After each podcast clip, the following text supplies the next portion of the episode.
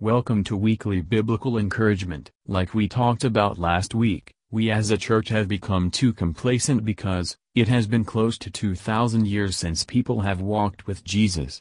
We would rather stay in four walls and fight about whether we should listen to contemporary music or hymns, read the King James or all the other versions.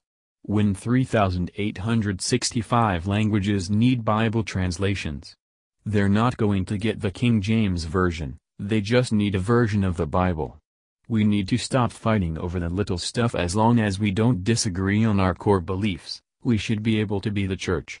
We don't need to be boycotting other churches because they don't use your version of choice and don't listen to the same music. Something that I decided to think, was that I would not consider any other Christian website as a competitor but, as fellow labors. I have thought about it like that since the beginning of this website. If the church thought about it like this we wouldn't have a problem with the church, I mean Christian people as a whole, not being the church. If we were not separated in separate churches imagine how much more we could do if we would come together as a church.